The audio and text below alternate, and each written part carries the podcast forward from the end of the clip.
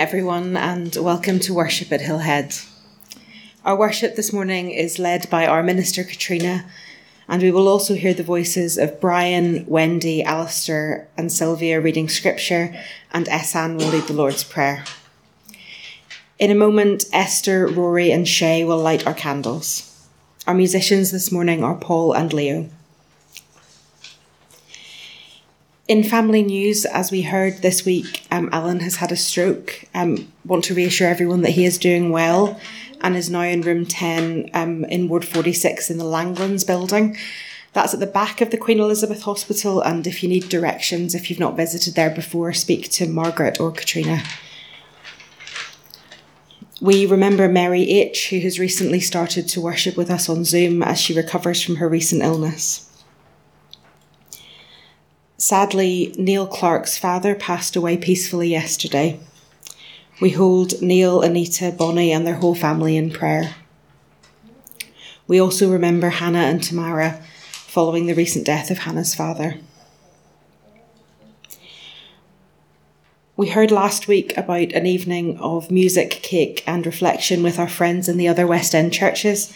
I'm sorry for giving out incorrect information last week. I'm, I'm covering for Katrina. I am sorry for giving out incorrect information last week. Um, this event is not this evening, um, but it's actually this coming Wednesday. So that's Wednesday, the 7th of June at 7 pm in the upper room at the Curlers Pub on Byres Road. Um, I'm also giving formal notice for a church meeting. Um, this meeting will take place two weeks today on the 18th of June during morning worship. Um, this will include updates on the discernment process and our movement into pastoral vacancy. Um, we're delighted that next Sunday morning we will be welcoming the family and friends of Emma and Drew for Killian's blessing. Now it's time for Esther, Rory, and Shay to light our candles. We light this light in the name of the Maker, who lit the world and breathed breathed the breath of life for us.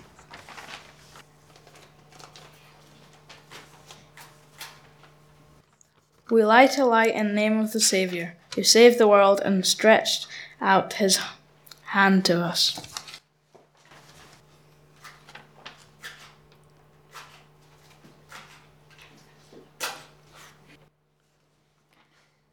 We light a light in the name of the Spirit who encompasses the world and blesses our souls with yearning.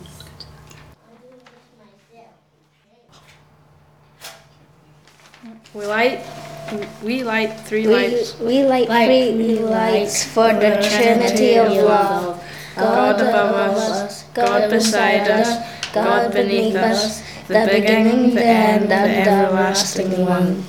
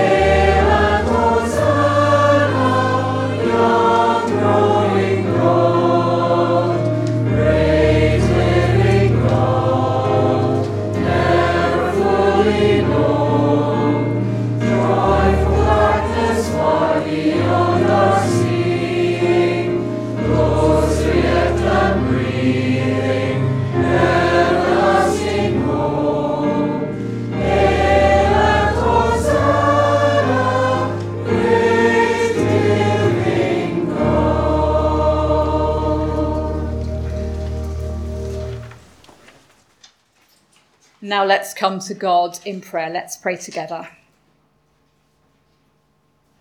God, unnamed and unnameable, we gather in the name of Jesus, Rabbi, Prophet, Anointed One, Son of Mary, Son of God.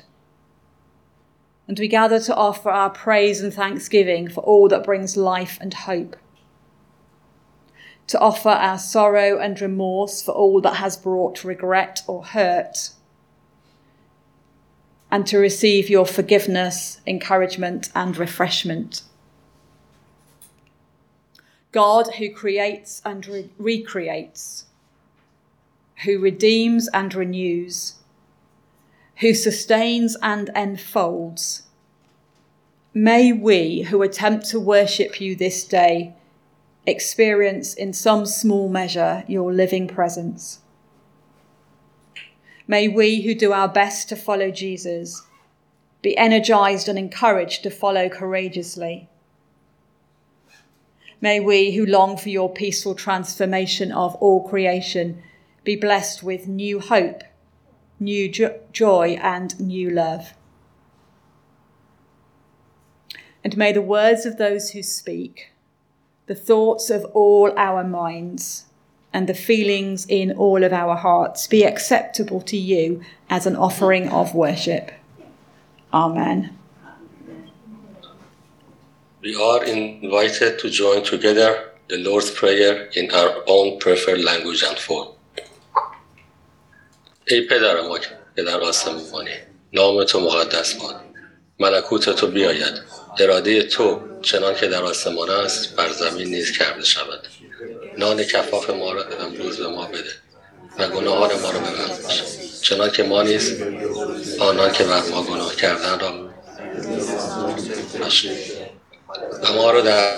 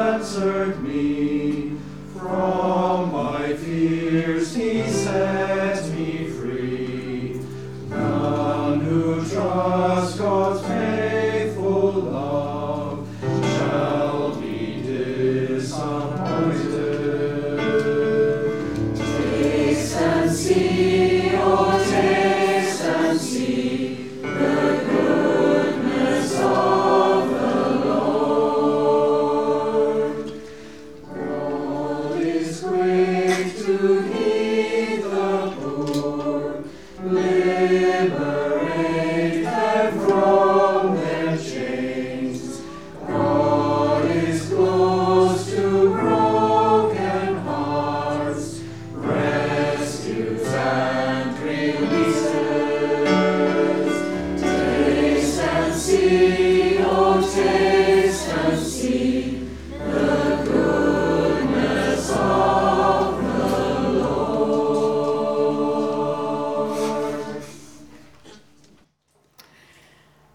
we're going to start this morning by thinking about names and about our own names and where they come from.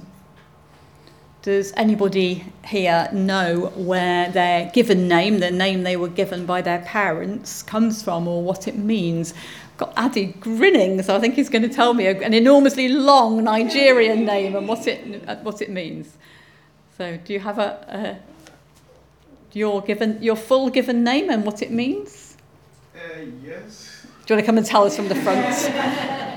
Because in Nigeria, names are really important, aren't they? In Nigeria, so your, so your your full given name. My full given name is Adewumi Olaoluwa. Adewumi means I love crown, and uh, Olaoluwa means uh, God's God's grace, something like that. Thank you. So, and I know both Esther and Shay have got long Yoruba names that are equally important. The, the names you have are really important. Other people who've got uh, the name that you were given, or if it's if you use a name that you chose for yourself, that name and um, anything about its origins. Nobody's got a name. Okay, we're all, we're all unnamed. So, for example, I know because I went through some of the names in the church. So Katrina and I share a name, which is the Gaelic form of Catherine, which comes from the Greek, which means pure and clean. So that's why we're so amazing at housework, clearly, Katrina. Not. Uh, so names do sometimes have meanings. So Holly and Laura are both plant origin names. So laurel, I think, is where Laura comes from. Holly is a winter plant. Grace is a virtue name. Uh, Bethany is a place in, in the Bible. Um, Paul, do you know what Paul means? Small. So that's not nominative determined, is it? Paul's up here, but he has a name that means small. So names can be very significant, and there are quite a lot of names of people in the Bible that um, relate to God. So, does anybody know what the name Elijah means? Where that name comes from? Um, or, in fact, Joel, which actually means exactly the same thing. Yep, that's right. The Lord is God, or God is the Lord. So, Yah and is one of the God names, and Ella is one of the other God names. Can anybody think of any other Bible names? Either have a Yah bit or an L bit, sometimes at the end. Elizabeth. Elizabeth, yeah, absolutely. Do you know what it means, Lizzie? Yeah, absolutely. So Lizzie is the promise of God, so that's great. Um, any Michaels? Daniels? Samuel? Israel?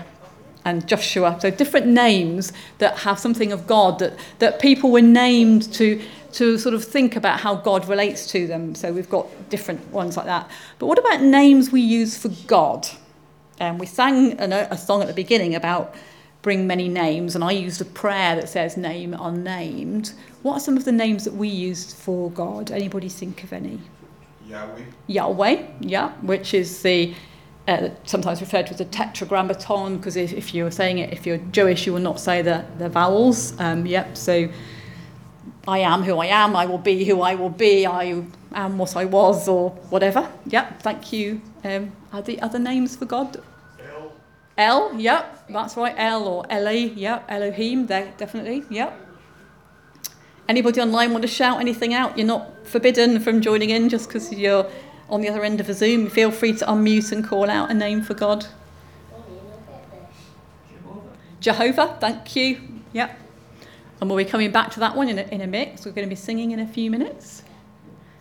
So Elohim, Yahweh, Adonai, um, oh, the, some of the words. What about the description words, the, the, the metaphors or the similes, the words that we say God is like that we hear in the Bible? So, for example, God is like a shelter is one of the name is one of the descriptions. Can you think of any of the other descriptions we hear of God in the Bible? God is love. God is love. Brilliant, Katrina. Thank you. Rock, thank you, Nancy. Yeah. Hard, I'm making you work very hard on a Sunday morning. There are loads. There are loads and loads of them, and, and we would never get to the end of them because there are so many. Because when you try to name something that's beyond naming, you come up with lots and lots of different things. So we're all going to practice a bit of our Hebrew now, as we're going to sing quite an old song, um, Jehovah Jireh, I can, I can manage that bit. When it gets towards the end, you wind up spitting at each other when you get to things like Sitkanu or something like that. Um, but anyway, we're just going to give it a go as we sing together Jehovah Jireh. And after that, the children will go off for their Sunday school. Thanks, Paul.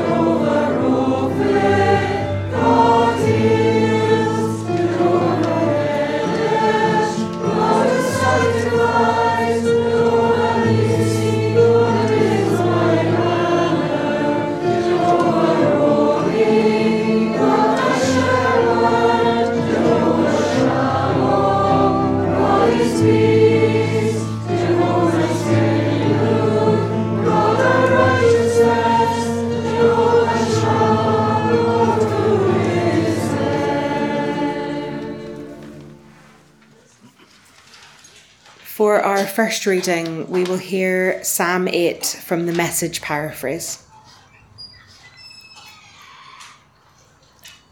God, brilliant Lord, yours is a household name. Nursing infants gurgle choruses about you. Toddlers shout the songs that drown out enemy talk and silence the babble of the avenger. I look up at your macro skies, dark and enormous. Your handmade sky jewellery, moon and stars mounted in their settings. Then I look at my micro self and I wonder why do you bother with us? Why take a second look our way? Yet we've so narrowly missed being gods, bright with Eden's dawn light. You put us in charge of your handcrafted world, repeated to us your Genesis charge, made us stewards of sheep and cattle, even animals out in the wild birds flying and fish swimming, whales singing in the ocean deeps. God, brilliant Lord, your name echoes around the world. And from Isaiah 40, from the Voice uh, Dynamic Equivalence Translation.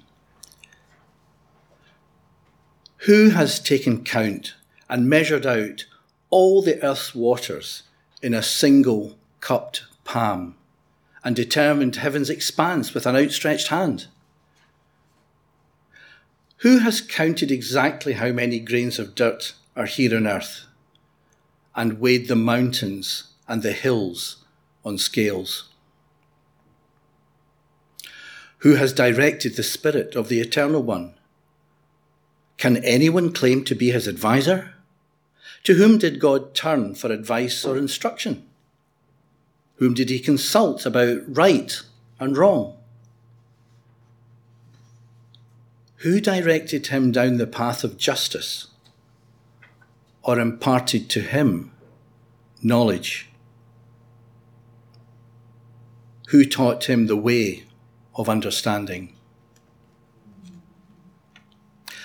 Let's face it, the nations are nothing but a drop in the bucket, only a smidgen on the scales by the reckoning of God. He can pick up entire islands as if they are grains of dirt.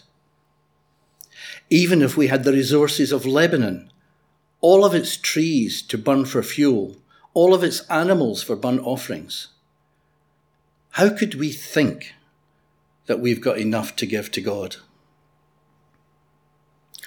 All the countries of the world don't add up to anything. In the eyes of God, they are less than nothing. They are empty wastelands. From the highest of heights to the depths of the sea,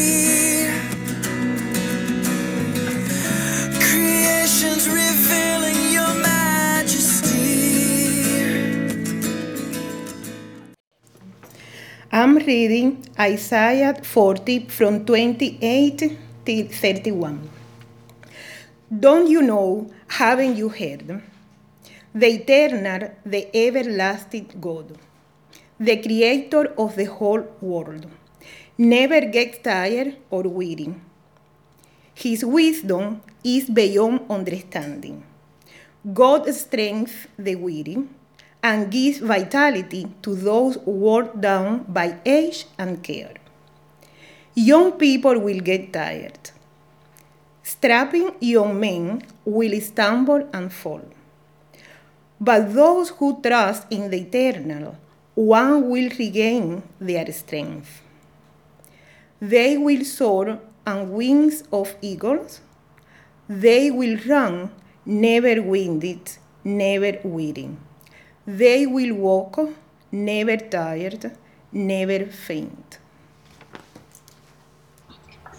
The next reading is from Matthew chapter 28, verses 16 to 20. The eleven disciples were on their way to Galilee, headed for the mountain Jesus had set for the reunion. The moment they saw him, they worshipped him. Some, though, held back, not sure about worship, about risking themselves totally. Jesus, undeterred, went right ahead and gave his charge. God authorized and commanded me to commission you. Go out and train everyone you meet, far and near, in this way of life, marking them by baptism in the threefold name Father, Son, and Holy Spirit. Then instruct them in the practice of all I have commanded you. I will be with you as you do this, day after day after day, right up to the end of the age. And from 2 Corinthians, verses 11 to 13. At the end of his letter, the apostle writes, and that's about it, friends. Be cheerful, keep things in good repair, keep your spirits up, think in harmony, be agreeable. Do all that for sure. Greet one another with a holy embrace. All the brothers and sisters say hello. The amazing grace of the Master, Jesus Christ, the extravagant love of God, the intimate friendship of the Holy Spirit be with all of you.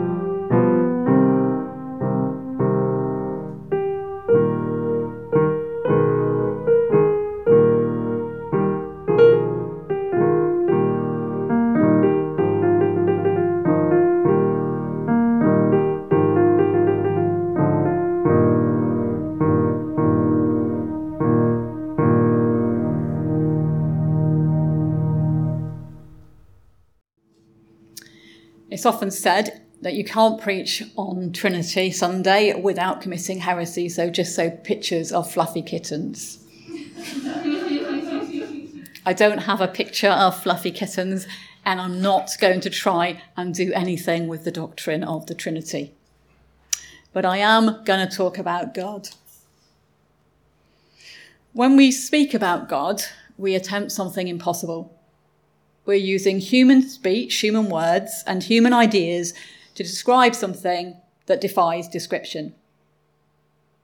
Something that we believe or at least hope is true, but that ultimately we cannot prove. To speak of God at all is an exercise of faith, trusting that however fragile and faltering our belief, however inadequate our language or imagination, the words we choose to use and use do point to something or to someone of ultimate importance. When we gather together on a Sunday to share in something that we call worship, we do so with a shared vocabulary about the divine without realizing it or even thinking about it, we use words and language that only make sense in the context of faith and sometimes actually only make context within this community of faith because of the nuance and the emphasis of words and symbols and meanings. Very often, when we try to speak about God as Trinity, we use triplets of names and threefold formulas as prayer, such as we did at the start with the candles. I got that one out of a book, I didn't make it up myself.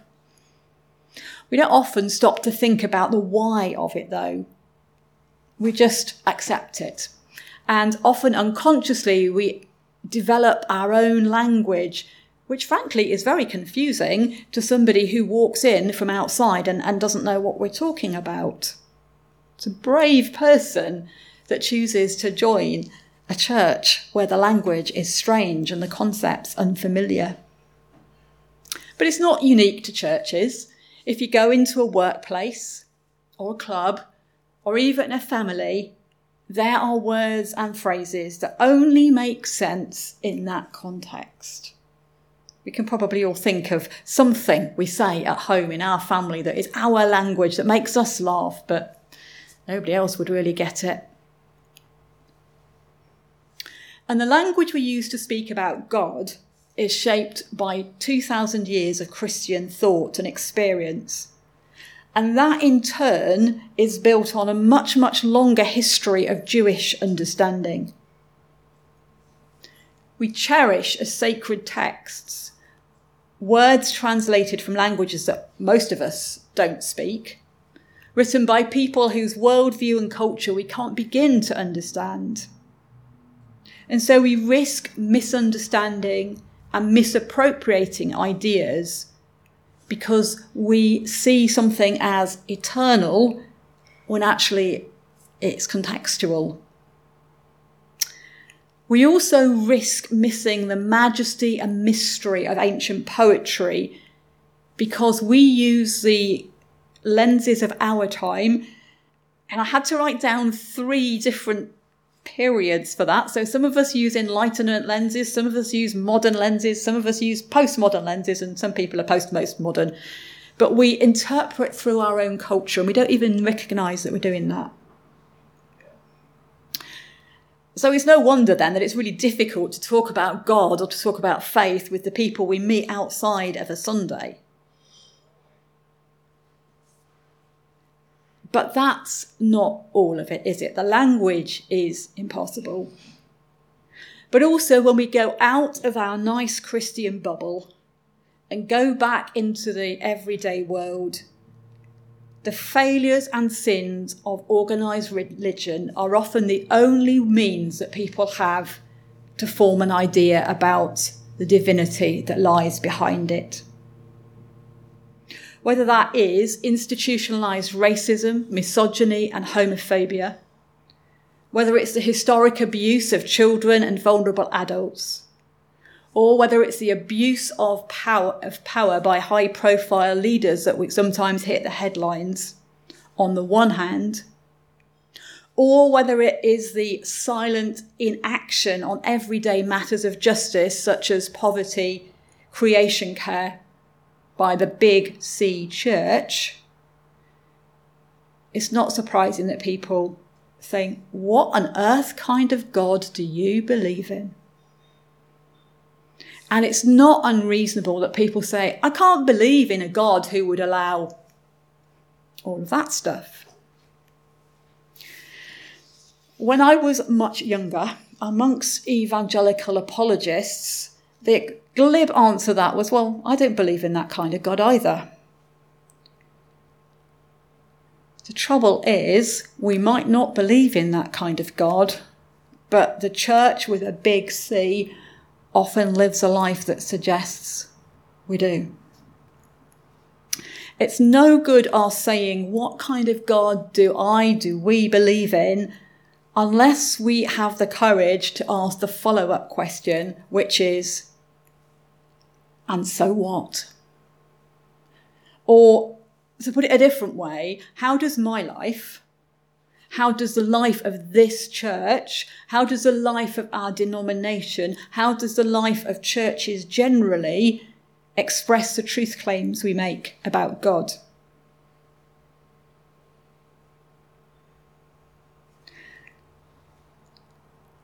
I've chosen today quite deliberately to use the lectionary readings, but to use them in less familiar forms and they're forms that generally people just read to themselves. They're not particularly designed for public sharing. So I'm very grateful to our readers who, who did read them for us today.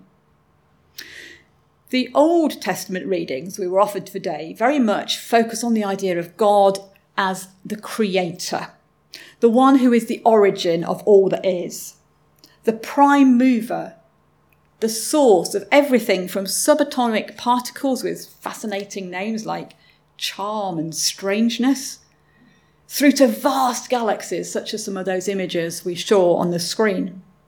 From tiny amoeba through to, to mammals, to giraffes and elephants and duck-billed platypuses and other strange creatures, from plankton to palm trees. A God who is creator, who we define by the noun creator, is by nature then creative.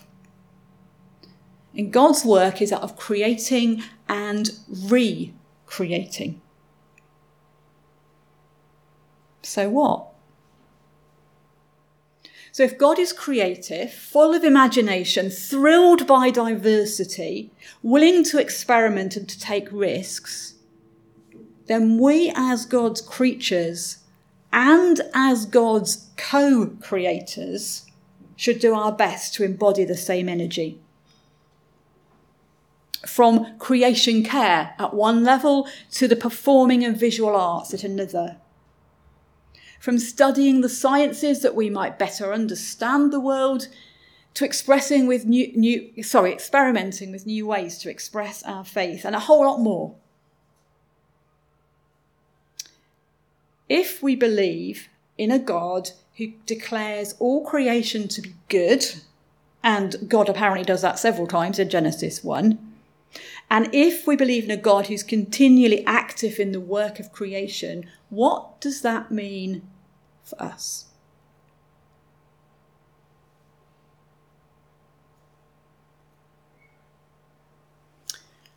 A second theme that can be traced through the Old Testament readings we heard this morning is in relation to humankind.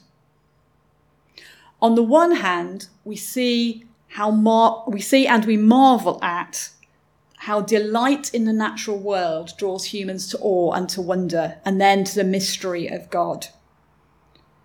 But on the other hand, we're reminded of the frailty and finitude of humans when compared to the vastness of the universe, let alone to God. We're told even young people get tired, worn out by the exertions of daily life. Even the most successful people can mess up or trip up sometimes call that sin. As creatures, as part of the creation, we need to be cared for as well as to care. The words redeemer and sustainer, sometimes used alongside creator to describe God, are further attributes that are worth considering. We're not just abandoned in a cold, empty universe, left to our own devices to succeed or to fail. Creation isn't just the experiment of some cold, unfeeling, mad scientist. We have a God who feels the pain of creation, a God whose very heart is moved to action, to refresh, to restore, to repair, and to renew. But but we need to be a little bit careful because this same God has gifted creation with freedom.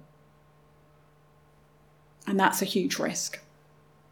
Because freedom may deliberately or accidentally lead to harmful consequences.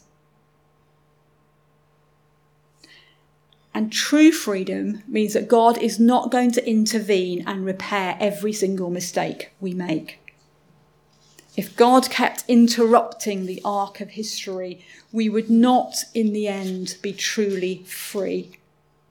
We would be puppets or, or toys. Part of the mystery of the God who creates, redeems, and sustains all things is that God also entrusts frail, finite human beings to embody and express those same things in our attitudes and our actions. And yes, one of the consequences of that is that bad things do happen, even to good people. And bad things happen in and by the church. So it's not just a question about what kind of God, but about what kind of believers in God.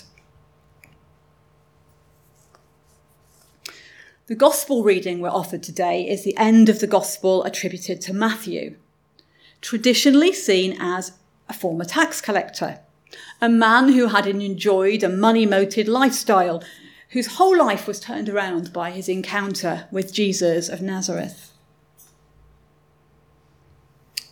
The message paraphrase, I think, expresses something helpful about that encounter. Jesus' followers have made their way to the place he told them to go. And as they get there, they find themselves moved to worship. And usually, in a, in a straight translation, we say, they worshipped, but some doubted. But in the paraphrase we heard, there's a slight nuance there that says, basically, they worshipped and they doubted. There's discomfort, there's an internal turmoil or dissonance going on there. That sounds right, doesn't it? We come to worship, and yet there are questions and doubts and things going on. There is a risk in choosing to worship God. A risk that God might demand from us more than we want to give. Yes, Jesus. We say, I'll follow you. I'll throw my lot in with you. But don't make it too demanding. Do you remember a parable Jesus told about that? Paul just happened to cite it just before the service. We were chatting about something and he said, Oh, what? And it's like, first let me go and bury my father. First let me go and test out my oxen. First let me do this and then I'll follow you. it's hard to do the so what. It's hard enough to do the what kind of God, but the so what is more hard, it is demanding. By now, Jesus' followers have a pretty good understanding of what kind of God Jesus has been teaching them about. And so they've got to do the so what. And Jesus says, and this is what it looks like for you. This is the so what. This is what you're to do. You're to go to all people everywhere, those nearby, and those far away.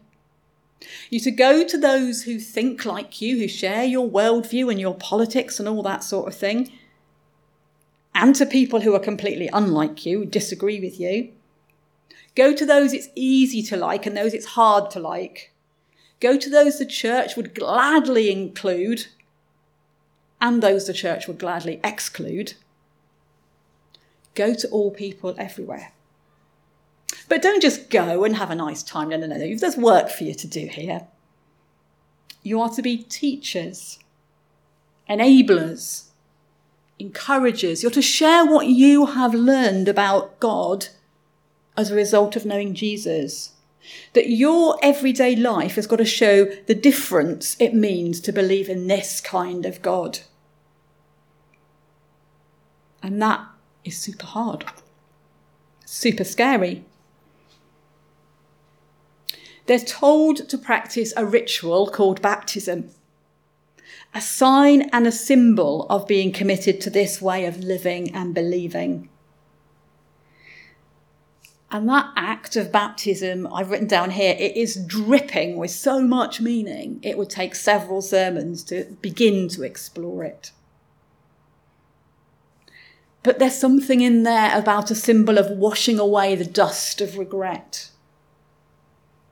There is something in there about being dyed, D Y E D, changed colour, with a vivid rainbow colour of new life and new hope.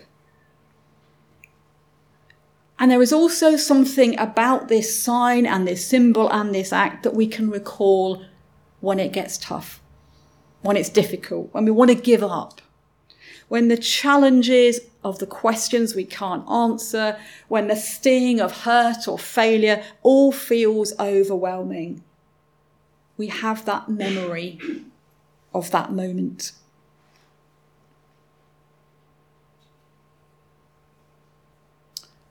I wonder what, if any, of that resonates for any of us today. What might God be prompting us individually or collectively to do and to be? I wonder what answering these questions looks like in a season of discernment and in an approaching pastoral vacancy. And I ask myself the same questions as I follow God's call to a new place and a new role. It is risky and scary, and it could all go horribly wrong. But it could be far more wonderful, creative, life giving, restorative, refreshing, joyful, hopeful, and loving than we could ever imagine what kind of God, and so what? Whatever we might think about his writing, the Apostle Paul devoted his life trying to live out the commission of Christ. He took huge risks. He travelled far and wide. He taught. He baptized. He trained new leaders. And he got plenty of stuff wrong along the way. There's no doubt about that. He's credited with writing rather a lot of letters to different churches who were trying to work out what discipleship looked like. And each one of them ends with some words of blessing. He, he prays for them as he finishes up. He doesn't despite love from Paul, he puts a blessing. And probably the best known of these is the one at the end of 2 Corinthians, which Wendy read for us in a modern paraphrase.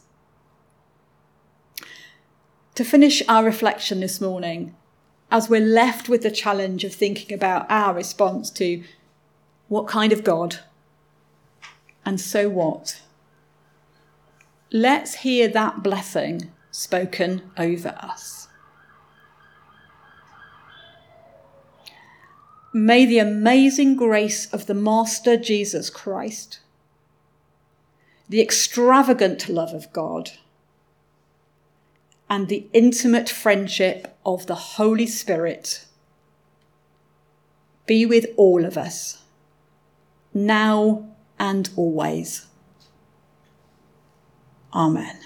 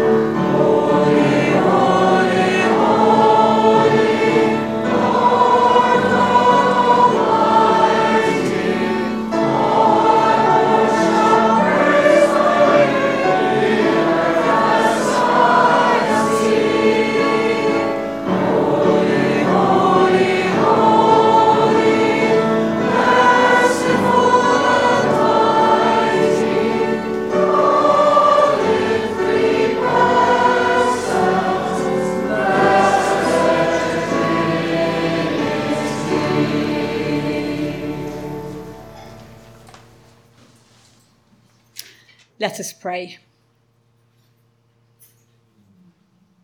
We come to you, the God who continually creates, redeems, and sustains all that is. We come to you with our words, our thoughts, and our feelings to offer our prayers, however imperfect, for ourselves, for others, and for the world of which we are but a tiny part. We thank you for this church community, for each person who connects with us on site, online, and via our podcasts. Help us to delight in each other, to encourage and empower one another, and to have the courage and willingness to share our gifts and skills in the life of our church. Today, we pray especially for the technical team who set up cameras and microphones, seek out recordings of music, make recordings of services, and edit and upload podcasts. Each one of them offering their skills as an act of worship to God. We pray for those whose names appear in our prayer diary this week, some of whom we know well and see often, and others who we connect with less often or only at a distance. Yang Yang, Edith and Tom, Bethany, Emma, Drew and Killian, Jane S., Wendy, Steve C., Neil, Anita and Bonnie, and also Neil's wider family, Dr. Beth, Mary, Janet and Roger. We also pray for Alan B and for Mary H. God who heals, God who comforts, God who empowers, God who refreshes, God who calls. Be with each of these friends, holding them in your love. Across Scotland are diverse Baptist churches, each seeking to serve God in their own communities, sharing good news, being salt and light bringing hope, healing, and wholeness. Today we name before God Falkirk Baptist Church, Fort William Baptist Church, Forres Baptist Church, Fraserburgh Baptist Church, Galashiels Baptist Church, and Geary Church. From the borders to the highlands, urban and rural, traditional and experimental, may each know the blessing of the God who constantly creates, redeems, and sustains them.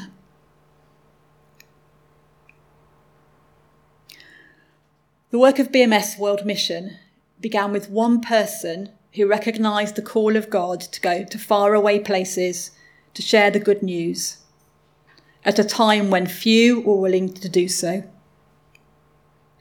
Shaped by their culture and context, yet seeking to follow Christ, the work begun then has continued and evolved to what we know today.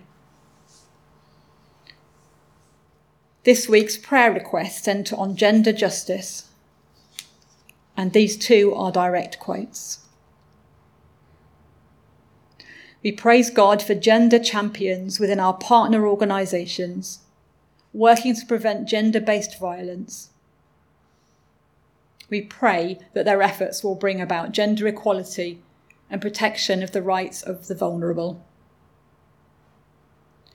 We pray for courage for those who have to play the role of the uncomfortable voice, denouncing injustices or fighting corruption, whether in their families, communities, at work, in their church or ministry or in the public arena.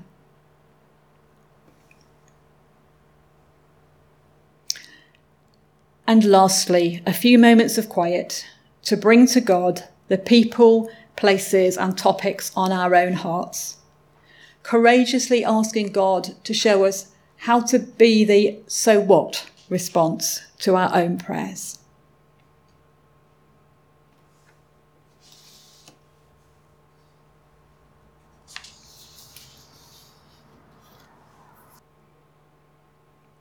God, who always creates, redeems, and sustains all things, hear our prayers and empower us to live the answers wherever and whenever we can.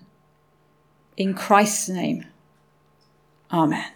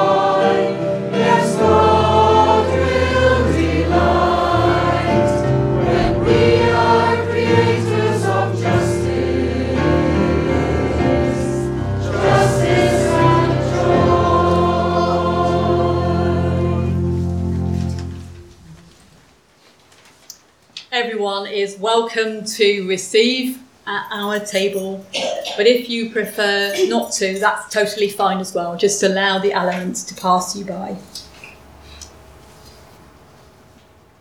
For everyone born, a place at the table.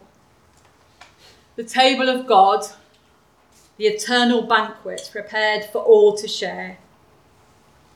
Glimpsed here and now at this table, in this place.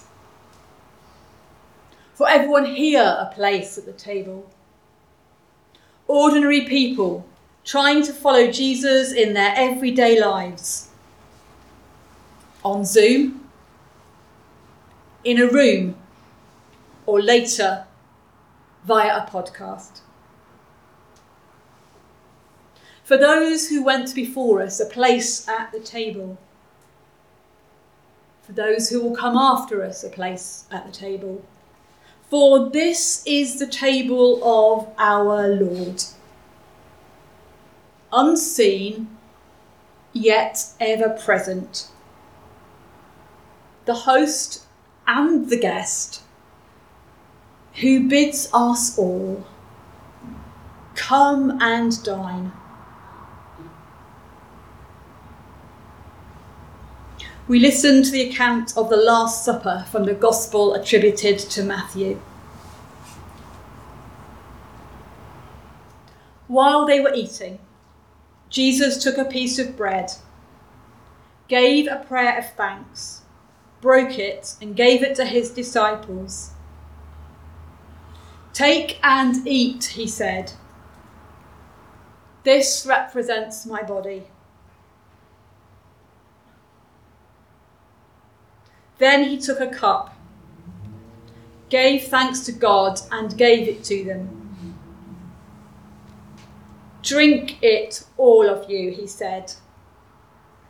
This represents my blood, which seals God's covenant. My blood poured out for many for the forgiveness of sins. I tell you, I will never again drink wine until the day I drink new wine with you in my Father's kingdom.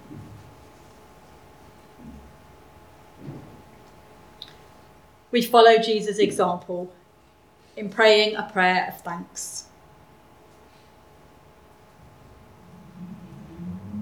Creating God who gives us grain and grapes, from which we can make bread and wine. We thank you for the food and drink we have before us. Creative God, who gives us intellect and imagination, enabling us to express ideas and insights. We thank you for these signs and symbols. recreating God, who promises to make everything new and allows us a glimpse of that truth in the here and now. We thank you and recommit ourselves to be co creators with you. Amen.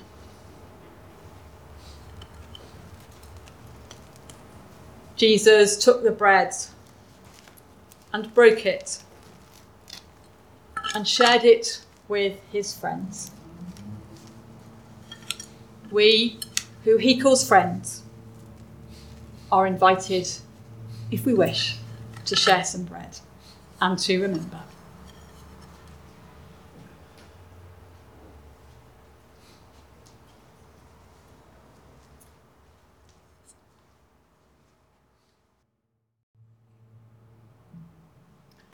At the end of the meal, Jesus took a cup of wine and blessed it and shared it with his friends. Around about 120 ish years ago, Baptists and Methodists and other nonconformist traditions of Christianity in these islands made a choice to move away from fermented wine to fruit juice it was a pastoral decision to include those who might be excluded because of the dangers of strong drink to use their language. And from those little cups, we evolved a tradition, and a tradition which carries important symbolism. That we retain our cups, drinking together as a sign and symbol of what unites us with each other and with other Christians across the world and through time itself. So please retain your cups as you receive so that we can drink together.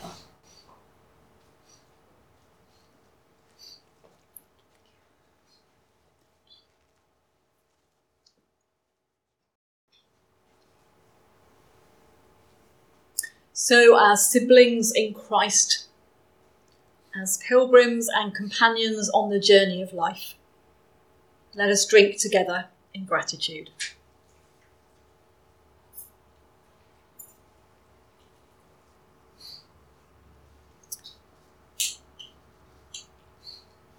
Some words from an old um, communion hymn with a slight tweak. Too soon it feels we must rise, and the symbols will disappear. The moment, but not the meaning, is past and gone. The bread and wine will be removed, but our God is still here. As near, maybe nearer than ever, creating, redeeming, sustaining all. Amen. Thank you.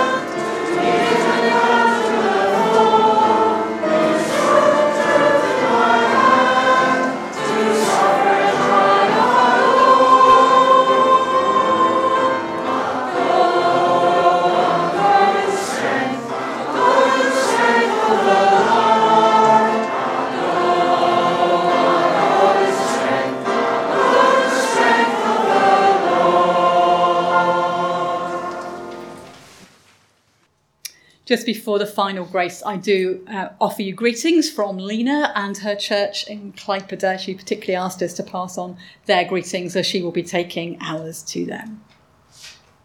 A prayer of blessing. May the God of creation renew our creativity and clarify our vision. May the God of redemption liberate us to empower and encourage others. May the God of sustenance refresh and invigorate us for worship and service. And if you'd like to join in, if you know the words, may the grace of our Lord Jesus Christ, the love of God, and the fellowship of the Holy Spirit be with us all evermore. Amen.